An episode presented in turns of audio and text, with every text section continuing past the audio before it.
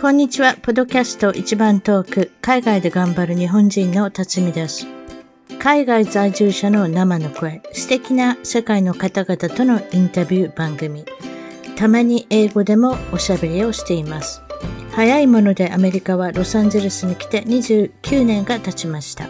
番組のウェブサイトは一番トーク .com 一番トーク .com ゲスト情報や海外お役立ち情報をゲットしてくださいね。番組からのお願いです。iTunes ポッドキャストのアプリから一番トークの批評、レビューから5つ星をいただけたら嬉しいです。星が増えるとランキングが上がり、もっとたくさんの方々に聞いていただけるので、ぜひ私の小さな番組を応援してください。それでは今回のポッドキャスト、一番トーク、海外で頑張る日本人トークの方は、アメリカに24年、えー、タンパ、フロリダの、フロリダ州より、京子ファイソンさんに来ていただきました。こんにちは。こんにちは。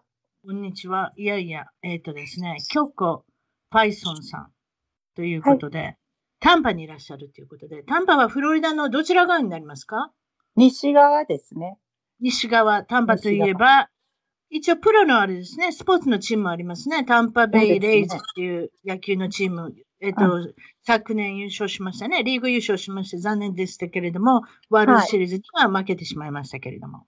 はい。そして今度スーパーボウルに行く、えっと、タンパベイ・バカニアーズ、バカニアーズっていう、トム・ブレイディが、えっと、東海岸のボストンから来まして、その1年目で、なんとスーパーボールに行けるっていうね、はい、えっ、ー、と、ワイルドカードでなんとか行ったっていう、やっぱ違いますね。あの子で43歳のクォーターバックですけれども、あの、できる、いや、もうプレイオフにさえ行けばあの人は勝ち方を知ってるっていう感じがしないでもないですけれども、うん、そんな感じで、でね、えっ、ー、と、その他にも何かあるんですか？プロのチームは。あと、あの、ホッキー、あの、ホッケーもあるの？ホッケー、あの、ライトニング結構強いみたいですよ。私ももう詳しくはないですけど、優勝しましたよ。あの、スタンレーカップとかっていうの。私、ホッケーまでわかりませんわ。もう本当に。ホッケーが多分、一番今のところいけてるんじゃないでしょうか。その、そうですか。いろんなチームの中では。そうですか。いや、でもとりあえず、タンパベイレイズの方も、あの、地区優勝してるわけですから、はい、あの、非常に低予算のチームで有名なんですけれども、その中で優勝できるっていう素晴らしいあのチームでもありますけれども、まあ、さておき、えー、京香さんは短波っていうところに、えっ、ー、と、行って、ということはあれですか？年中半袖ですか？フロリダっていうのは。そうでもね。大体、まあ、あの寒くなる時もあるんですけれども、あの昼間はもう暖かいのが普通なので、まあ、朝晩冷え込んだとしても、まあ、昼間は T シャツ、T さんみたいなことがほぼほぼです。B さんに T シャツいいですね。皆さんも。だから、まあ、いわゆる、だからハワイみたいな気候でしょうね、まそうなんでしょうね。私はハワイは行ったことないかわかんないんですけれども、うん、まあ似たような感じなんでしょうね、きっと。うん。うんうん、長袖着ることも一応夜はあるってことですか？あります、あります。あの、一応私ダウンとかも、あの、一応。でもダウンの下は T シャツとか。ダウンジャケット？あ、そういうのも登場するんですか？ということは、一日のうちで気温差が激しいと、最高が27度だったりしますけれども、最低が何ですか、15度ぐらいになったりするってことですか？あもっともっと低いこともありますよ。もっと低いんですか？あの、うんと、何度なんでしょうね、30、38度とか、そういう、うんと、それっていうのは何なんだろう。日本ので言ったら何なんでしょうね。多分23度ぐらいじゃないですか ?3 度、4度ぐらい、うん、そういう感じの時ももたまにあります、年に何回か。そうですか。わかりました。まあ、ほとんどね、えっ、と、ほとんどの地区ではアメリカは今雪とか寒いところにいるんですけれども、フロリダはやっぱり常夏のイメージがありますけれども、ね、はい。えーはい、そうですか。えっと、今、カリフォルニア、私のいるところで最高、寒いですよ、結構。15度から10。15度ぐらいですか ?13 度とかもありますし、結構寒いですね。でも最低気温が、氷が降ったりしますね。この辺は。おたまに。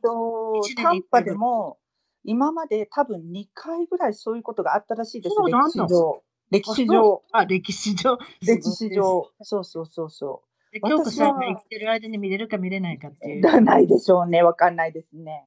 そうですか。皆さんにお伺いしてるんですけれども、海外に来て何か失敗談はありますかって聞いてるんですけど、何かありましたか？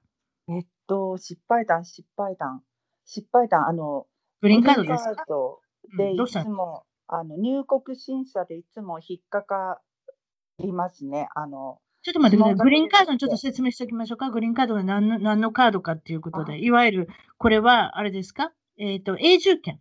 永住権ですね。永住権を持ってる方に与えら与えられるカード。まあ、グリーンの色してるかどうか知りませんけれども、そうじゃないと思います。違いますね。うんうん。違うと思いますね。どうしてグリーンなんでか、どういう呼び方をしたのかわからないんですけど、それのお話で、えーっと、アメリカに入国する際、これは空港ですね？はい。はい。空港で、あの、アメリカに入国する際に、あの、指紋を、あの、取られるんですよね。あの、なんか機械にピッと手を置いそうですね。て。うんうん。で、あれで私は指紋がいつも取れないんですよ。あの、薄なんですぎて。薄すぎてそんな人いるんですか？いるんですよ。私です。いるんですよ。で、あだから、あの、ピターってあれですよね。セロファン用紙みたいなプラスチックの透明のところにピタって指置きますやん。そこで、はい読まれへんの？取。れない。取れないんですよ。だから、あの、何回も結構やるんですけど、まともに全部取れ、あの、5本の指全部やりますよね。で、取れることっていうのはないので、いつも、うんなんか、どんな仕事をしてるんだとか、な、なんなんで、なんででそんなになったんですか？あの、私、むうんと、昔、あの、版画の仕事を長いことしてまして、銅版画をはい。する、するんですね。すり師だったんですよ。はいはいはいはい。で、あの、銅版画って、あの、その、すごい薬品を使うんですね、すごく。まあ、もちろん手袋もしてやるんですけれども、はい。でも、それも手作業が多くって、その薬品を使っていたのと、あとその手でする時の、この、なんつったらいいんだろう、あのー摩擦？版版を作るときに、うん。すごく、あの、まあ、摩擦っていうか、そういうのが起きるんですけれども、そういうことでもうすごく、指紋がもうものすごく薄くなっちゃったんです、いやー、そんな聞いたこと自分がびっくりしたでしょう、でも。びっくりしますあ あの、びっくりされるから、いつも毎毎回なんで。そんなの私、指紋が薄くなった。あ、そう。やっぱりそんなんありますよね、多分ね。薬っていうか、いわゆる化学薬品、アシッド系、酸系でやられたのかもしれないですね。ものすごい、あの、あの、なんていう、劇薬扱いの、そういうライとか、そういうのを使うんで、うん、そうそうそうそう、体には良くない仕事でしたね。はあ、悪いことにも使えそうやな。悪いことしたら大丈夫やで。なんでああ、そう。ねえ。ねえよく指紋わわかりませんよ。刑事問のテレビの見過ぎかなんか見過ぎかなんか知りませんけど、よく指紋が残ってるとか言いませんよ。例えば、あの悪いことした人の犯罪に。でも、あれですやん。京子さんの場合は何にもないですよ。まともには、だだ普通にしてた、まともにはなんか取れないらしいですよ。って言われましたもん。あの、もんないつもだから。いつも何の仕事例えば、だからそこに怪我、指先の怪我しても後で戻ってくるってことでしょ？でも、そういう薬品をどんどんどんどん使ってたら、あれですよね。ちょっとずつなくなったっていうのは、パーマネントに、本当に、あれですよね。ねあの、ほぼなくなったのかもしれませんね。そうですか。うんうんでも、それだけで大丈夫だったんですか？はい、あの、いつもまあ、あの、一応、ほら、私、あの、そんなに長く滞在することもないですし、あの、日本に。で、あの、こっちで、あの、仕事もありますし、あの、家族も、まあ、いますし、とか、うんそういうので、あの、一応別に、あの、ほら、怪しいことがないのが、まあ、わかりますよね。そういうの、ほら、もう今、全部、あの、データベース入ってるんですけど写真も撮るわけですからね。写真プラス指紋ですから、まあ、どうにかなるんですよ。わかりました。そうですか。そういうこともあったんですね。それで、はい皆さんにお伺いしてるんですけれども、はい国内外で受けそうなお話、何かございますか？国内外で受けそうなこれも話短波短波のイミグレかなんかの話ですか？あ、そうですね。タンパのイミグレは、すごくその移民局っていうんですか、ものすごく意地悪なんですよ。そうですか？あのなすごく意地悪例えば日本に帰ったらどういうふうな、この、航路、航路っていうんですかね？あの、うんフライトの感じで入ってくるんですか？短波まで。タンパまで。うんまずニューヨークですか？えっと、大体、えっと、どこだろう。ニューヨークだったり、ニューヨークだったり、まあ、デルタだったらアトランタ、あとシカゴ経由、JFK シカゴ、アトランタとか、ヒューストンとか、でも最近はあの私はあのやすチケット安いのが取りやすいからっていうんで、ロサンゼルスからとか多いですよ。あのあ、よく。ロサンゼルス経由で短波に入ってくるんですか？それではい。短波のはい。移民、イミグレ、イミグレーション、いわゆる移民局があるんですけれども、どんない。けずなこと言うんですか？あ、もうすごいなんかあの、あからさまになんか見下した、その、あの、グリーンカード、今10年ものなんです。10年ごとに更新するんですよね。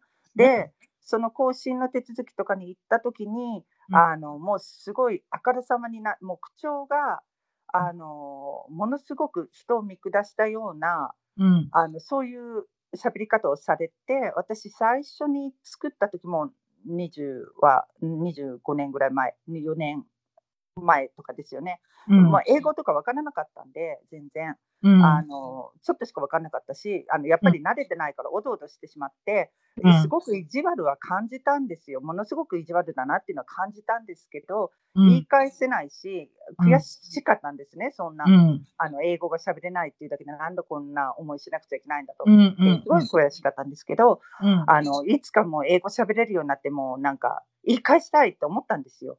うん、で、次の更新の時に、行った時に、やっぱり、あの、案の定、なんか、多分、社員、そこの人たちみんな大体意地悪な人たちだと思うんですよね。なんか、うんうんあの、感じ悪いうんみたいな。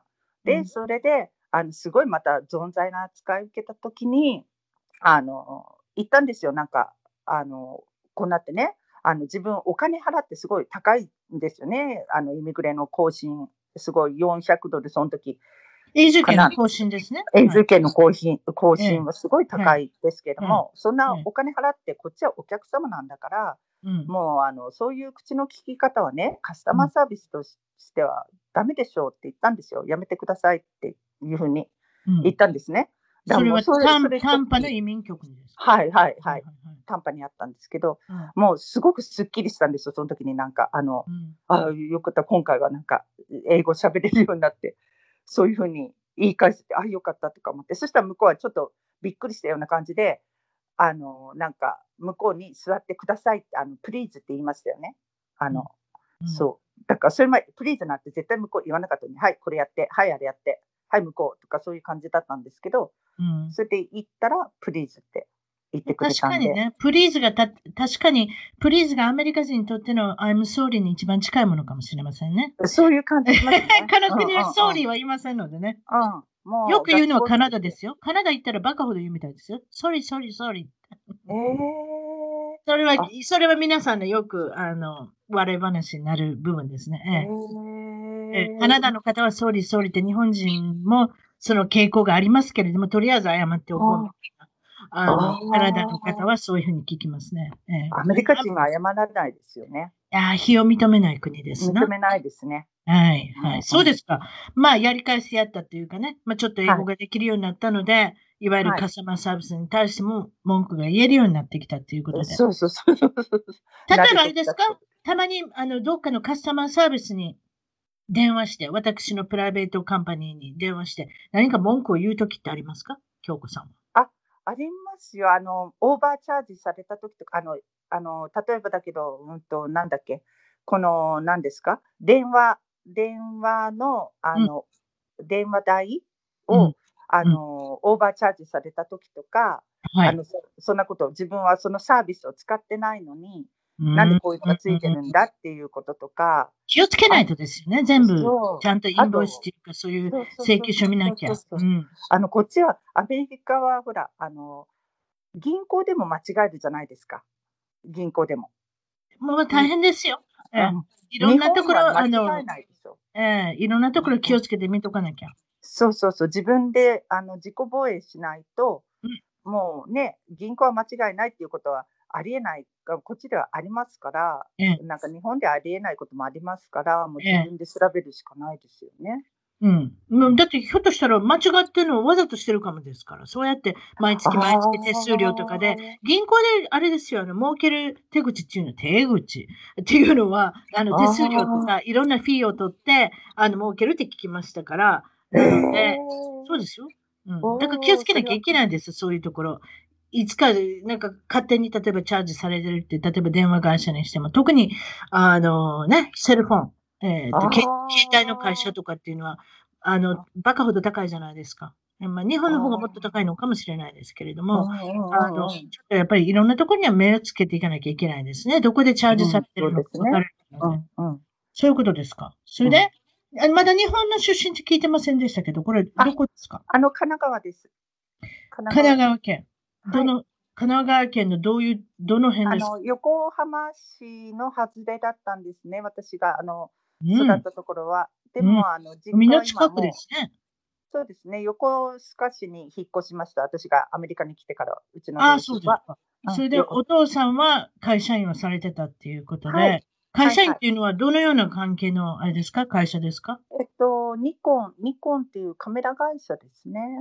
あ、アメリカとか海外ではナイコンってやつじゃないですか？面白い読み方しますね。てそうですね。そういえばナイコンっていうんねですよ。うんうんそしたらあのこと言ってるか分からなかったんです、初めの。うんうんナイコン、ナイコンって何のこと言ってるのかな？ニコン確よかに、確かに、そうですね。あミノルタと、ミノルタとナイコンと一緒になりましたか？途中であ。そうなんですか？私全然わからなないんてですけど。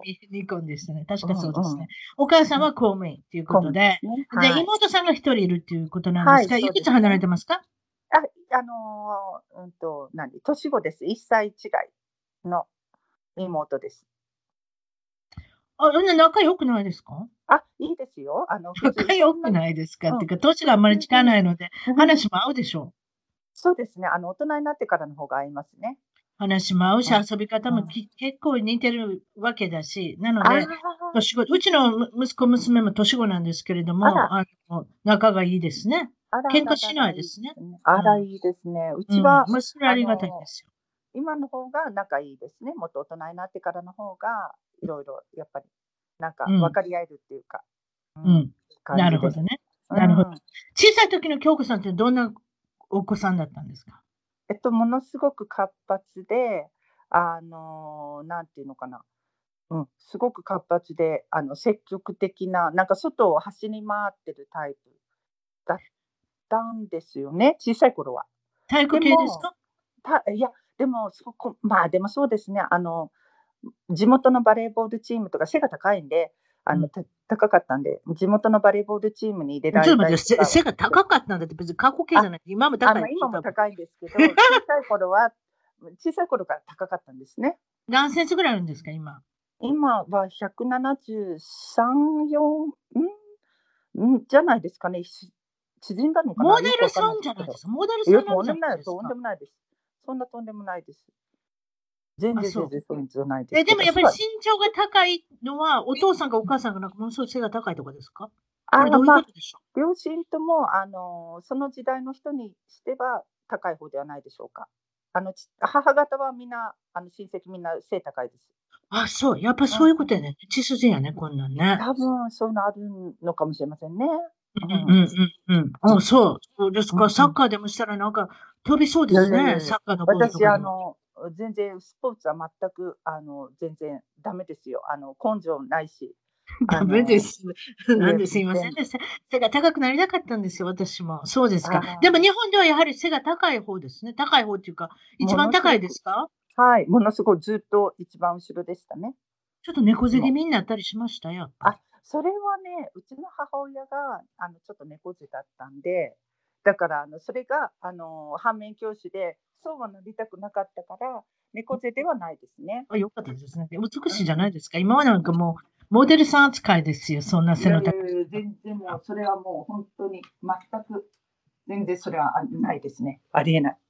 でもアメリカででも洋服とか全部合うでしょ？切らなくていいでしょ？はいはい。アメリカに来てから洋服は困らなくなりました。いいですね。私なんか切ってばっかり。なんていうかジーンズはね、いや、私この話すいませんね。なんか、あの、脱線してますけれども、ジーンズは昔は普通サイズしかなかったんです。いわゆるアメリカ人の普通サイズ。だから、いわゆる女性だったら165センチぐらい前後じゃないですか。皆さん5セン65センチから70センチぐらいありますかね。だから、なので、切らなきゃいけなかったんですけれども、最近は背の小さい人用っていうのができてきたので、大丈夫多様化してていいですよね。昔は、うんうんうんうん。昔はよくジーンズ切ってね、しょうもないとこえー。バチンって切って、クリーニング屋さんで切ってもらうんですけれども、ジーンズよりの、ジーンズのお金のさ、あの、半分から3分の1ぐらい切るお金に払ってましたね。すいません。ああ、なんかああいうの高いみたいですよね。今こっちは何でもあの、今ね手仕事は高いですよね。人が関わる仕事はね。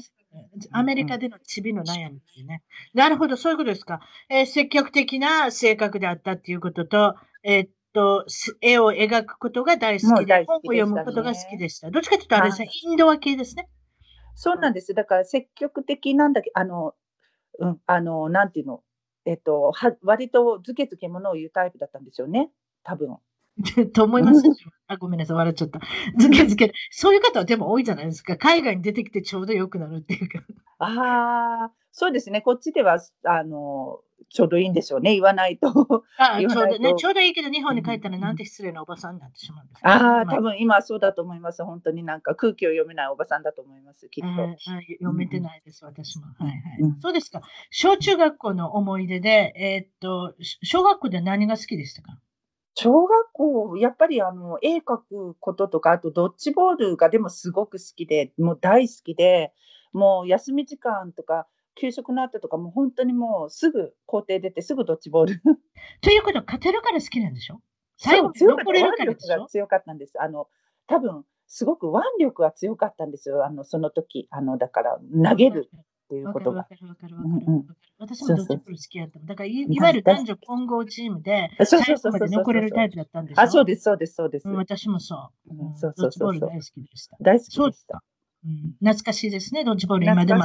あるあることを祈りますけれども、そうですか、中中国には、はい、中中国やった、中学、中学生になってからは、背の高さが少しコンプレックスでしたっていうことですけど、どうでしょう？はい、そうですよ。もうなんか、ちょっとほら、やっぱり思春期っていうか、物心ついてきてるっていうか、やっぱり人の目がだんだん気になってきて、で、あの、周りみんな可愛い、小さいこう、可愛いじゃないですか、ものすごく。だ女らしいっていうか。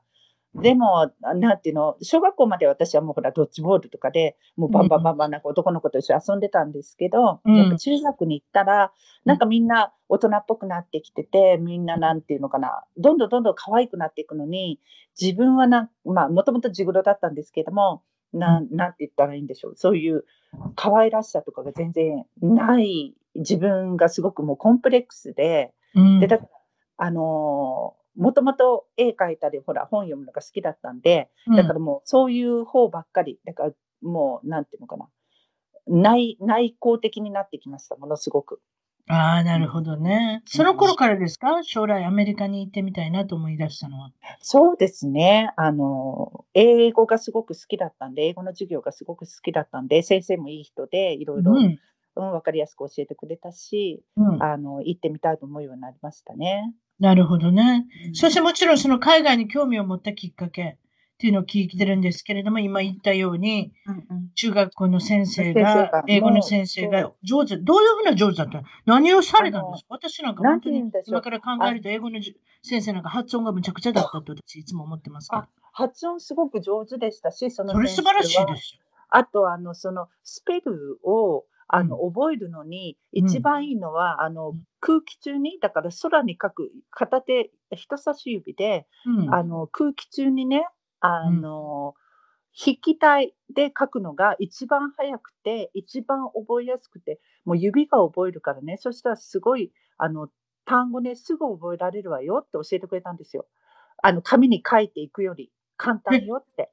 空中に書く方がいいですか？空中に書くんです。だからそういう人わかりますよ。あ、そんなの聞いたことないな。皆さんもしてください、うん、そしたら。で、筆記体、でも筆記体じゃなくて、筆記体じゃなくてダメなんですか？うん。あ、繋がるからか。早いんですよ。ということは、すべての言葉が一つ一つのアルファベットが繋がるからかな。うん、あと指が本当に覚えるんですよね。筆記体、早いんですよ、それで覚え、覚えるのも、その、なんて指が覚えるんですよ。あの、そのままつながっていくから。これ聞いてる方、皆さんもしもお子さん、まだお子さんってことないでしょうけれども、今もちろん勉強される方、してる方とか、あとは親御さんですね。英語の勉強されてる、あの、お子さんを持つ親御さんは、ぜひ、あの、子供さんに言ってください。空中に書いてください。筆記体で。すごく、あの、私はそれは良かったです。今でも、なんかあの、その当時のなんかいろいろスペルとか、そう言って、たまに手が出ちゃったりします？うん、素晴らしいですね。素晴らしいですね。まりあれですね、そろばん、私そろばんやってましたけれども、手のひらで暗算やりますやん。あの、あの、なんていうのかな。そろばんを置くっていうんですかね。えっと、だから24たす34を、あの手で、あの手でやってますよ、指で。いわゆる手のひらそろばん。うん、そういうことだと思います。それと一緒やな。うんうん。うまいことなってますね。そういうことですか？まあもちろんそれはたまたま恵まれた英語の先生だったっていうことですけれども、それで、あの、今もちろん短波にいらっしゃる、アメリカにいらっしゃる24年もいらっしゃるということなんですけれども、はい、どういうことでアメリカに来ることになったんですか？あの、子供の父親とあの結婚することになって、こっちに、あのもう、彼はアメリカ人だったので、こっちに知り合った、あれですね？そうです。そうです。あと一回りも離れて、あの、海軍の男性と知り合って、日本で結婚して、そのまま、なんとアメリカのキーウェスト、それはフロリダの一番、えっ、と、最南端、そして隣がキューバっていうね、よくキューバからボート民がうろうろしてるところなんだと思うんですけれども、キーウェストの、皆さん地図で見てみてください。本当にキューバに近いところに、キーウェストっていう島が何何百ってある島が繋がって一番最後のところにキーウェストっていうところ、私も実はマイアミから運転して行ったんですけど、よくこんなところに人々が住んでるなぐらい思った そうそうそうそう。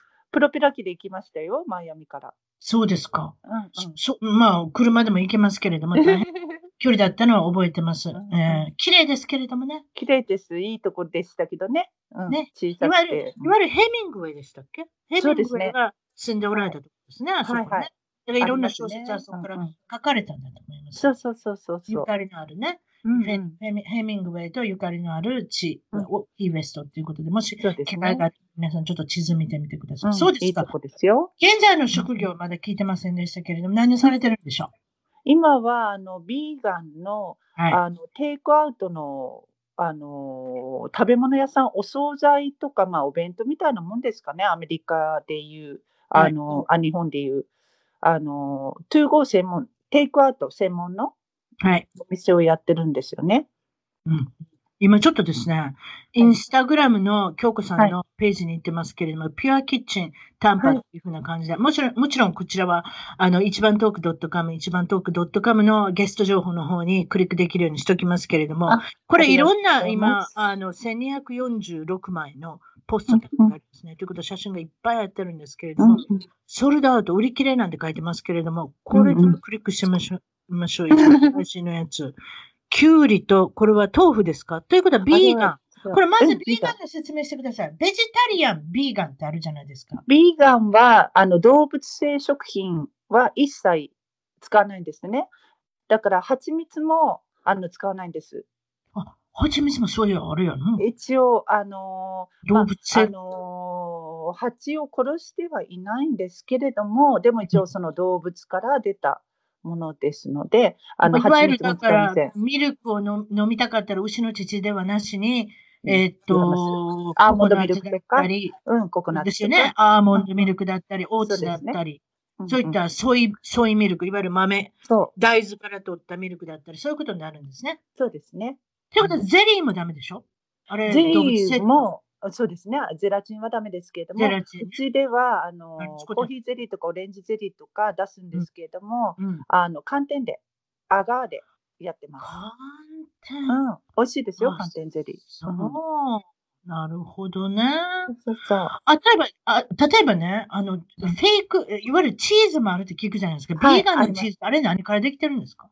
えっと、ナッツからできてるのがすごく多くって、カシューナッツとか、アーモンドとかができてるのすごく多いんですけれども、うん、また、あの、大豆からできてるのもありますし、あと豆からできてるのもたまにありますし、あの、もういろいろですね。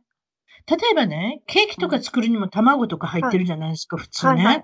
はい、卵の代用とかでどどうやってケーキみたいなそういうデザートみたいな作るんですか？あの、アクアファバってこっちで言うんですけれども、チチックピー、ひよこ豆か、日本語で言ったらひよこ豆の、おい、はい、茹でた時に出る、その汁がね、あの、あの、なんて言ったらいいんだろう、卵白のように泡立つんですよ。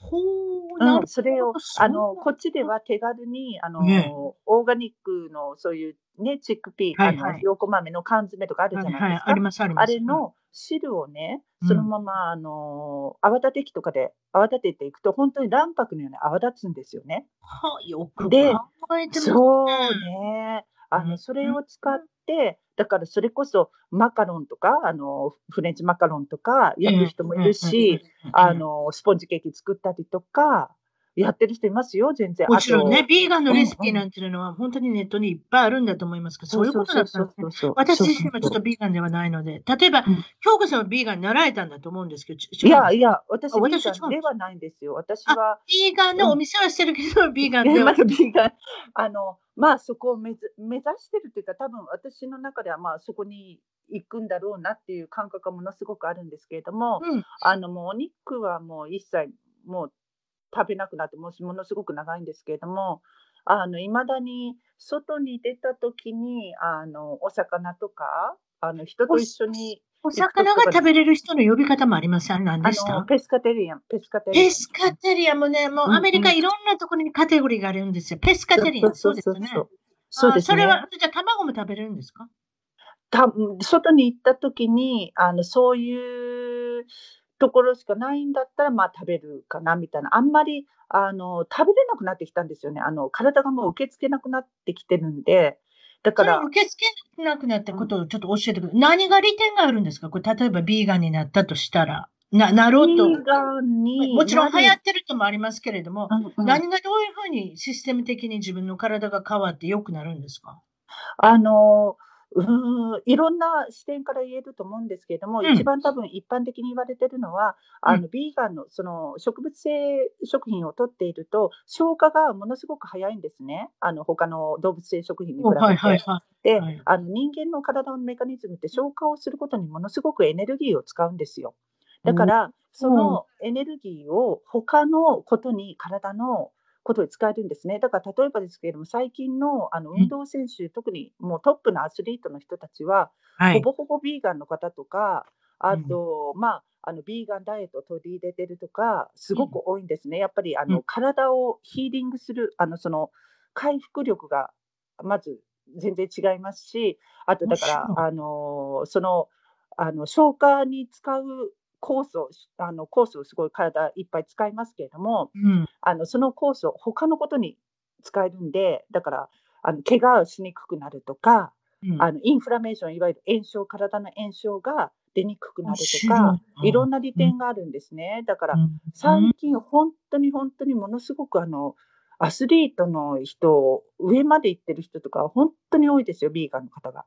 例えばね、その今アスリートって、いわゆるそのうん。体育系の方がする、またよくプロテインシェイクとかうんよく飲まれる。プロテインはどこで取ったらいいんですか？豆とか、あのうん。野菜とか、あの穀物とかに全部入ってるんですよ。ただ、それがあのいわゆる普通に西洋式のあの栄養学で言うと、うん。ね、あの肉に比べたら少ないよとかっていう人いるんですけれども、うん。でも体への吸収率とか、まあ、うん。組み合わせにもよるんですけど、その食べる組み合わせにもよるんですはいけども、吸収率とかすごく早いですし、あと言ったように消化がものすごく早いので、あの体の中に残ってあ悪性のガスを発生したりとかしないんですね。まあ、肉食、そこすごく問題だと思うんですけども、やっぱあの消化するのにに牛肉とか48時間とかかかると、それを消化している間に悪性のガスが発生したりとか、もうものすごく体にいいことは私自身はないと思うんですね。私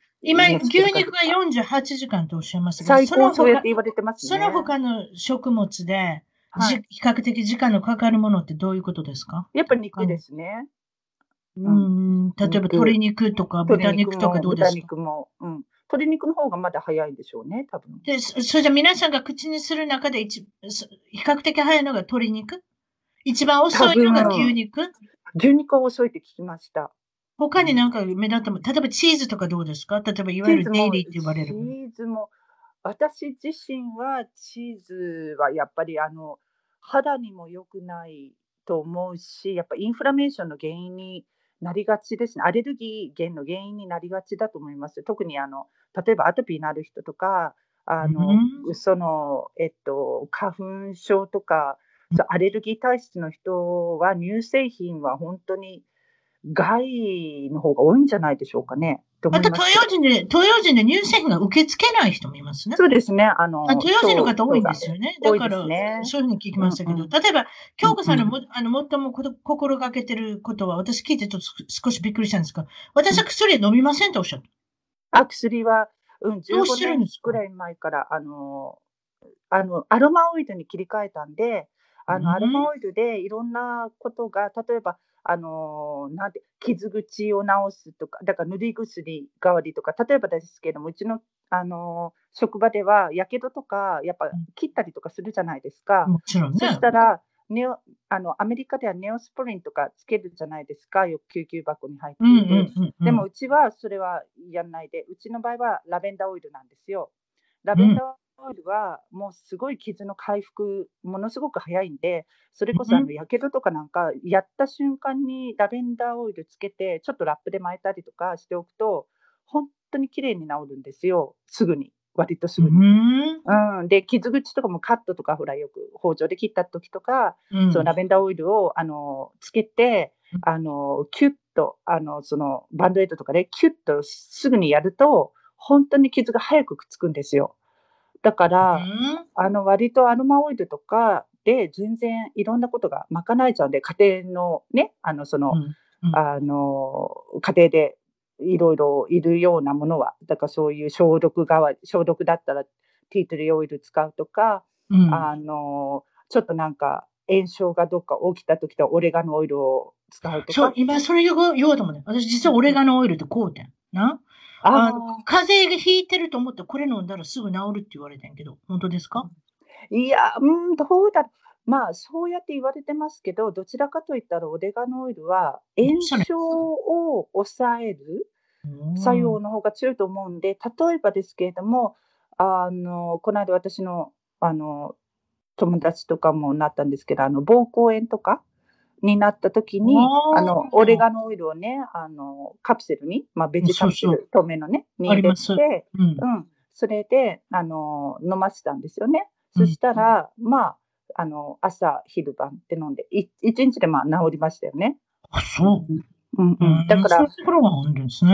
うん、オレガノオイルは天然の抗生物質って言われてるので、あうん。のやっぱりあの抗酸化作用強いし、炎症にすごく効くと思います。なるほど、そういうことですか。それで、京子さんの、まあ、いいろいろ、例えばアメリカ、まあ、アメリカの今の、こう、なんていうのかな。真実を知りたいから、もっと、例えば UFO とかありません？私の好きなカテゴリーですけれども、あ私も大好き。UFO、大好きですけど、私見たことないんですよね。例えば、UFO が国防省、ねうん、そういうところ、ペンタゴンでは認めてないと言われてたものが、最近ちょこちょこちょこちょこいわゆる機密資料出すじゃないですか。あもう全然認めてると思いますよ。あの言いで最近なんかそういうふうになってきたんですけど、現象としては。はいはい。ということは、今までタブーではないですけれども、いわゆる、はいみ、皆さんがそんな嘘やろうと思ってたことが、だんだんだんだん少し本当のことの機密資料が出てきたりしてますけれども、その中で、一番私が最も知りたいと思っていることは、よくはいこの言葉も聞きますが、クローン。はい。いわゆる昔は、お一番初めは多分80年代ぐらいですか、90年代。クローンのドリーちゃんっていう羊を作りましたね。なんかありましたね。ありましたね。そし、それでうんうん2000年代に入ったら、うんうんバーバラ・ストライサンドさんという歌手がいるんですけれども、はいはい。あの女優さんでもありますけれども、その方有名な方ですけれども、私はこのワンちゃんが大好きなので、クローンにして、クローンを作って、あと2匹子犬を育てますって言ったら、本当に作ったんです、あの人。1匹から2匹を。ええお金出せれば作れるんですよ。自分の、自分の好きなワンちゃん生きてる間ですけどね。生きてる間に、あの、大丈夫、うん DNA のをやっとけば、二つも作ったんですよ。もうそれもちょっと変わった人だなと思いますけど、全く同じ顔してます。やっぱりワンちゃんでも見たら、うん見る人が見たらわかるんだと思いますけど、ええこれ、これね、一応法律では、一応アメリカでは犬止まりじゃないですか。はいはいはいはい。どっかで人間やってません？え、全然やってますよ、そんなもの。クローンちょっと教えてください。京日子さん、それが聞きたかったんです。それじゃ教えてくださー私私もあの拾った情報ですよ。あと、あのまあ、信頼してる方から聞いた話とか、い。もちろん、あのそういうことですけれども、アメリカ以外の国での話でしょうね。全然クローン工場は世界中にあると聞きました。私は中国も、もちろん日本も、あのあるんですか？はい、って聞きました、聞。聞いた話ですけどね、もちろんね。あの私は実際には見てはいないですから。うん、うん。もちろんそうですけど、その話、うん。例えばでもね、クローンのいわゆるその追求としたら、もうい。わゆるその世界第二次大戦の、いはい。わゆる、なんですか、ドイツのヒットラーうんっていうヒトラーはもう、うんうんあの人も優生学をものすごくしあの勉強して、うん。特にそういう同じものを作るクローンっていうのにものすごく熱意があったって聞きますけれども、そう思います。その当時の、もちろん、あの、技術からもう全然今は早いみたいですどうなんですか？ななまず、まずどうして作んなきゃいけないんですか、クローンを。ああ、どうして、どうしてかって言ったら、やっぱりなんか私が聞いた話では、そういう政府の要要人と言われるか人とか、あのいわゆるダブル、ダブルは皆さん、うん、ボディダブルとは違いますね。ボディダブルっていうのは、いわゆる、ね、あの、あの、そっくりさん。そっくりさん。そっくりさん。もよく使ってるじゃないですか。うんうんうんうん。でも、あのいわゆるクローンっていうのは本当に DNA を培養して、その、あの人間を作るわけですから、もっと似てはきますし、ただ、私が聞いた話では、昔はやっぱクローンを作るのに、あの結構時間かかったらしいんですけれども、育てるみたいな感じで。でも最近はもう何日間かでできるって聞いたんですよ。75歳のおじいさんとかおばあさんができるわけですか？そう何、何日間かでできるって聞きました、私は。じゃあ、同じような顔してるし、同じことも喋るし、どうしたらいいんですか？もちろん、もちろん、いっぱいいると思います。ただ、クローンは、教えなきゃいけないここまで頭は良くないらしいので、あの考える力はやっぱり、あのなんて言うんでしょう、あんまりないみたいで、だから、あの考えて、物事を考えて、長時間スピーチするとか、そういうことはできないみたいですよ。自分の口からってことね。でも教えることはできるってことね。例えば、あの、何かでささやくとか。そうそうそうそう。だから、あのね、まあ、耳にね、なんか、あの、補助器みたいなの当ててね、誰かに言ってもらったことをそのまま言うとかね、そういうこととかできるみたいですよ。電池切れることもないんですか？もうこの、このクローンは終わりみたいなないんですか、だいそこあ、そこ今度調べましょう、私も。あの、そこまでは聞いてないですね。100歳ぐらいまで生きれるんですかね？ちょっとわかんないですね。作ったら作ったで生き,、ね、生きてもらわないけど、うんうんうん、そうそう。でも、出来がいいクローンと出来が悪いクローンがあるとも聞きました。教え教えてください。出来が悪いのはどうなんですか？いや、あの、いわゆる、い言っていいのかな？あの、なんか、あっち側の闇側の方の人たちが作ってる黒はあんまり出来が良くないみたいですよ。中途半端なことになってるんですか？それじゃ。そうなんか、あんまり出来が良くない黒が多いらしいですよ。うん、うん、ね皆さんも気になりますよね。羊と犬だけで止まったのかと思ったら、絶対やっぱりどっかでやってるなと私思ったんですけど、ね、私は全然クローンはもうありありだと思います。あと、あのやっぱり波動の高い方とか、あのそういうオーラがいわゆる見える方とかいますよね。私はあのそういう、そこまで何も普通の凡人ですけれども、そのいわゆるそういうオーラとかが見える方とかは、クローンは全くオーラは見えないって言いますよ。はあ。うん、オーラは全然見えないって。そう、面白いな。うん。やっぱりだから AI みたいなもんや、ロボットみたいなしか見えへんや。そうそうそうそう。ただのいわゆるものや、うん、オブジェクト。うん。だから、やっぱオーラっていうのは、あのその人の魂じゃないですか。そうそうそうそううん、ね。だけどそういうのはやっぱりないらしいです。うんいわゆる私たちには見えないもんやろうけどな。でも感じる人はきっとそういうふうに感じるのかもしれませんね。うんうん、写真だけ見たり、ビデオだけ見ても分かるようにね。うんうん、そうそうそうそうそう。あとね、もう一つ知りたかったのはね、よくね、自分の死を偽ってね、これも噂ですよ。なんかよく噂って昔からプレスリーが死んだ時もようありました。ね。下まで生きてるとか、中泊社交。何でしたっけ、あの、ラッパーの人が死んだ時も同じこと言ったけれども、ね、その中で一番有名なのは、いわゆる、あの、ケネディ大統領の息子さん。もう、あの、ケネディ家っていうのは、いわゆる早死にするのでちょっと有名じゃないですか。すね、え40歳ぐらいですか ?37 歳、何でもいいですけど、それぐらいで、あの、飛行機事故で死んだってことになってるんですが、どうしてこの方が一番話題になるのかっていうのは、あの当時、いわゆる死んだ当時は、上院議員になる予定だったんですよね。そうそうそうそうニューヨークの、あの、いわゆる二人出れるんですか？ニューヨークは、多分。あの上院議員ね。そうですね。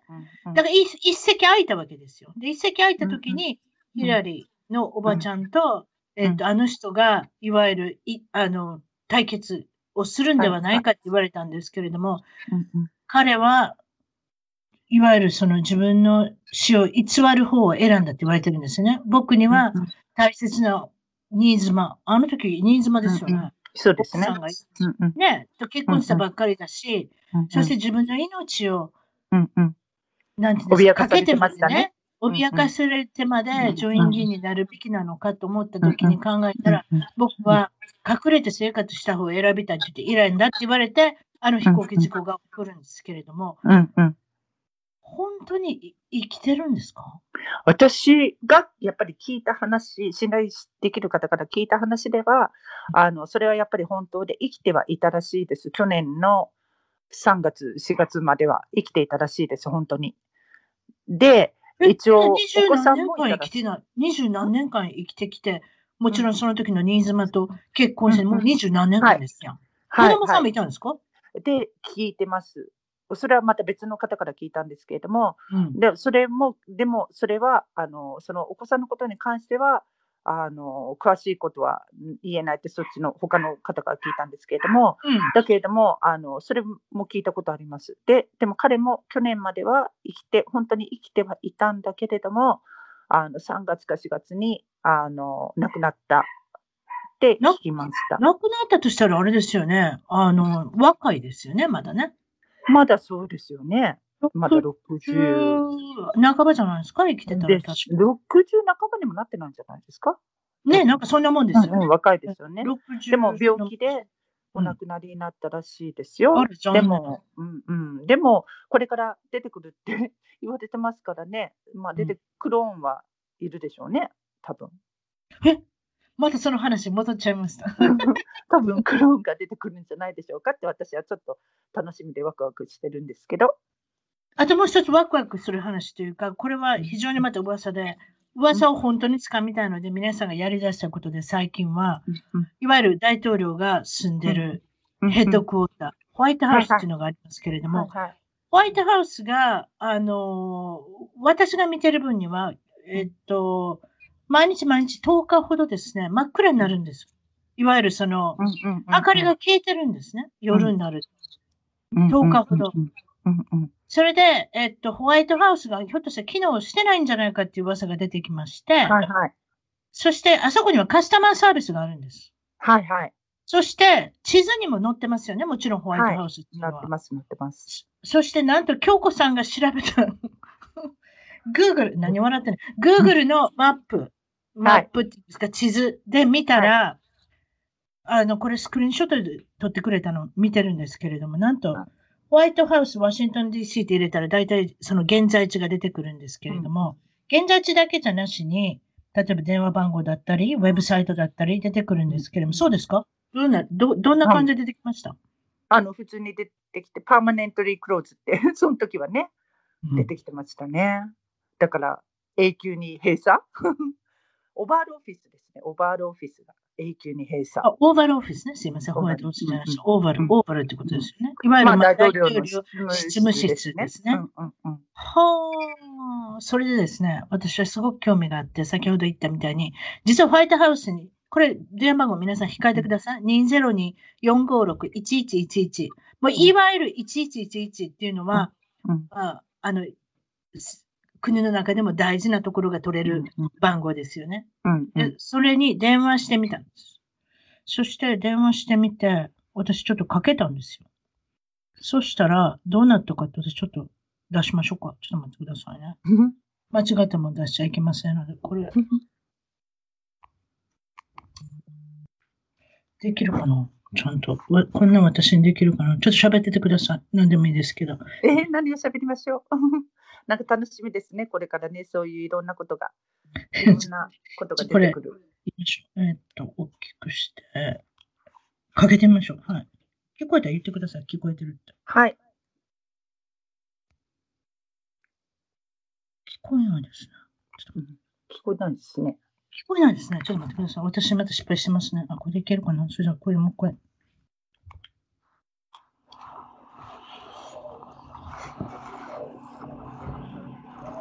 Thank you for calling the White House comment line. The office is temporarily closed. If you would like to send a message, please visit our website at www.whitehouse.gov forward slash contact. Thank you for contacting the White House. どうだすごい。ということで、temporary。 一時的にホワイトハウスをククローズ、いわゆる閉鎖してますっていうか、ね閉店って言わないですね。まあ、閉じてますっていうか、ね閉まってますけれども、もちろん、うんそれ以外にメールで、あの、コンタクトのしたい方はメールの住所言いましたね。うんこんな風になったんですよ。すごい。ね私、5回も6回もかけちゃった。収録できなかったから。しいです。さすがの調査能力です。いや、でも、なんかちょっと興味があるじゃないですか。そういうふうに、あの、もちろんその、ソーシャルネットワークで、あの、まあ、こんなことやったっていう人がいたんで、私も同じことをして、うん真似してみたんですけれども、まあ、これは結果はどうか知りませんよ。ももちろん、その、何か理由でそういうこともあるのかもしれませんけれども、私は不思議なことを追うのが大好きなので、私もです皆さんそんな感じで、あの、まあ、あの、今のメッセージをどういうふうに考えるのかっていうのは、まあ、個人個人の自由ですね。そうですか？それじゃですね、最後に、京子さん、いろいろ、もちろんそのビーガンのレストラン、えー弁当屋さんを経営されてるんですけれども、はい。これからの将来の夢、展望、抱負、なんかお知らせください。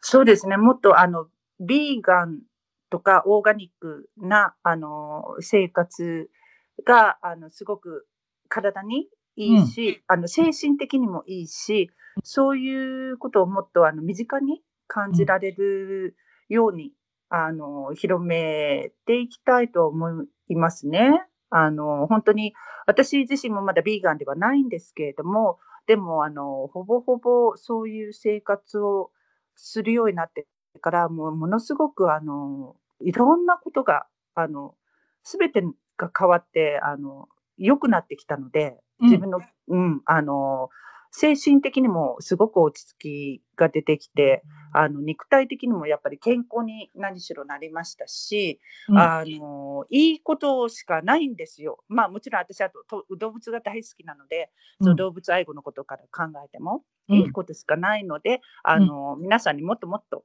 すごく、あの、身近に感じてもらえるように、あの、だからうちのお店でも結構あの、お惣菜みたい、なんて言ったらいいんだろう。こじゃれたもんではなく、あうん。の、普通の家で食べてるものをビーガンでも作れるんですよ、みたいな感じで出してるんで、うん。そう、そういうのを広めていきたいですね。素晴らしいですね。あともう一つ、母子家庭の方にうんうんうんぜひメッセージがあるとそうあの、私もものすごく、あの、あの、いわゆる、うあの、私も息子一人なんですけれども、長いことシングルマザーで育ててきてましても、もう、あの、大人になったんですけれども、うん。あの、結構やっぱり、外国で、あの、アメリカで、あの、うん。苦労はすごくしましたよね。ものすごく苦労はしたんですけれども、うん。あの、すごく周りの人にものすごく助けられたんですよ。本当に、うんあの、周りのおかげさまで、あの、私たち親子がやってこれたんで、やっぱもう私はお返しをすごくしたいんですよ。だから、あの、うちの店でも、あの、できるだけそういう、あの、シングルマザーの人を、あの、働いていただきたいとも思ってるし、実際まあ働いてもいただいてるんですけど、あと私たちみたいな、ほら、いわゆる女性だから、マイノリティだから、英語があんまりできないから、で、それでも、あの、やっていけるんだよっていう、そういうサポートをすごくしたいですね。あの、誰でもやる気さえあれば、あの、したいことをしていけば、やっていけるんだよっていう、そういうサポートをすごくしたいですね。素晴らしい。そうですか。えーっと、えー京子さんの、えーっと、うんソーシャルネットワークの方はインスタ、そしてピュ、えーっと、こちらの住所、もちろん Facebook のピュアキッチンっていうオーガニックのビーガンのお店の、はい。あの、ページもあるようですので、そちらは一番トーク .com、一番トーク .com のゲスト情報でクリックできるようにしておきます。今日はどうもはいありがとうございました。とんでもないです。ありがとうございました。楽しかったです。失礼します。ます。はい。はい、失礼いたします。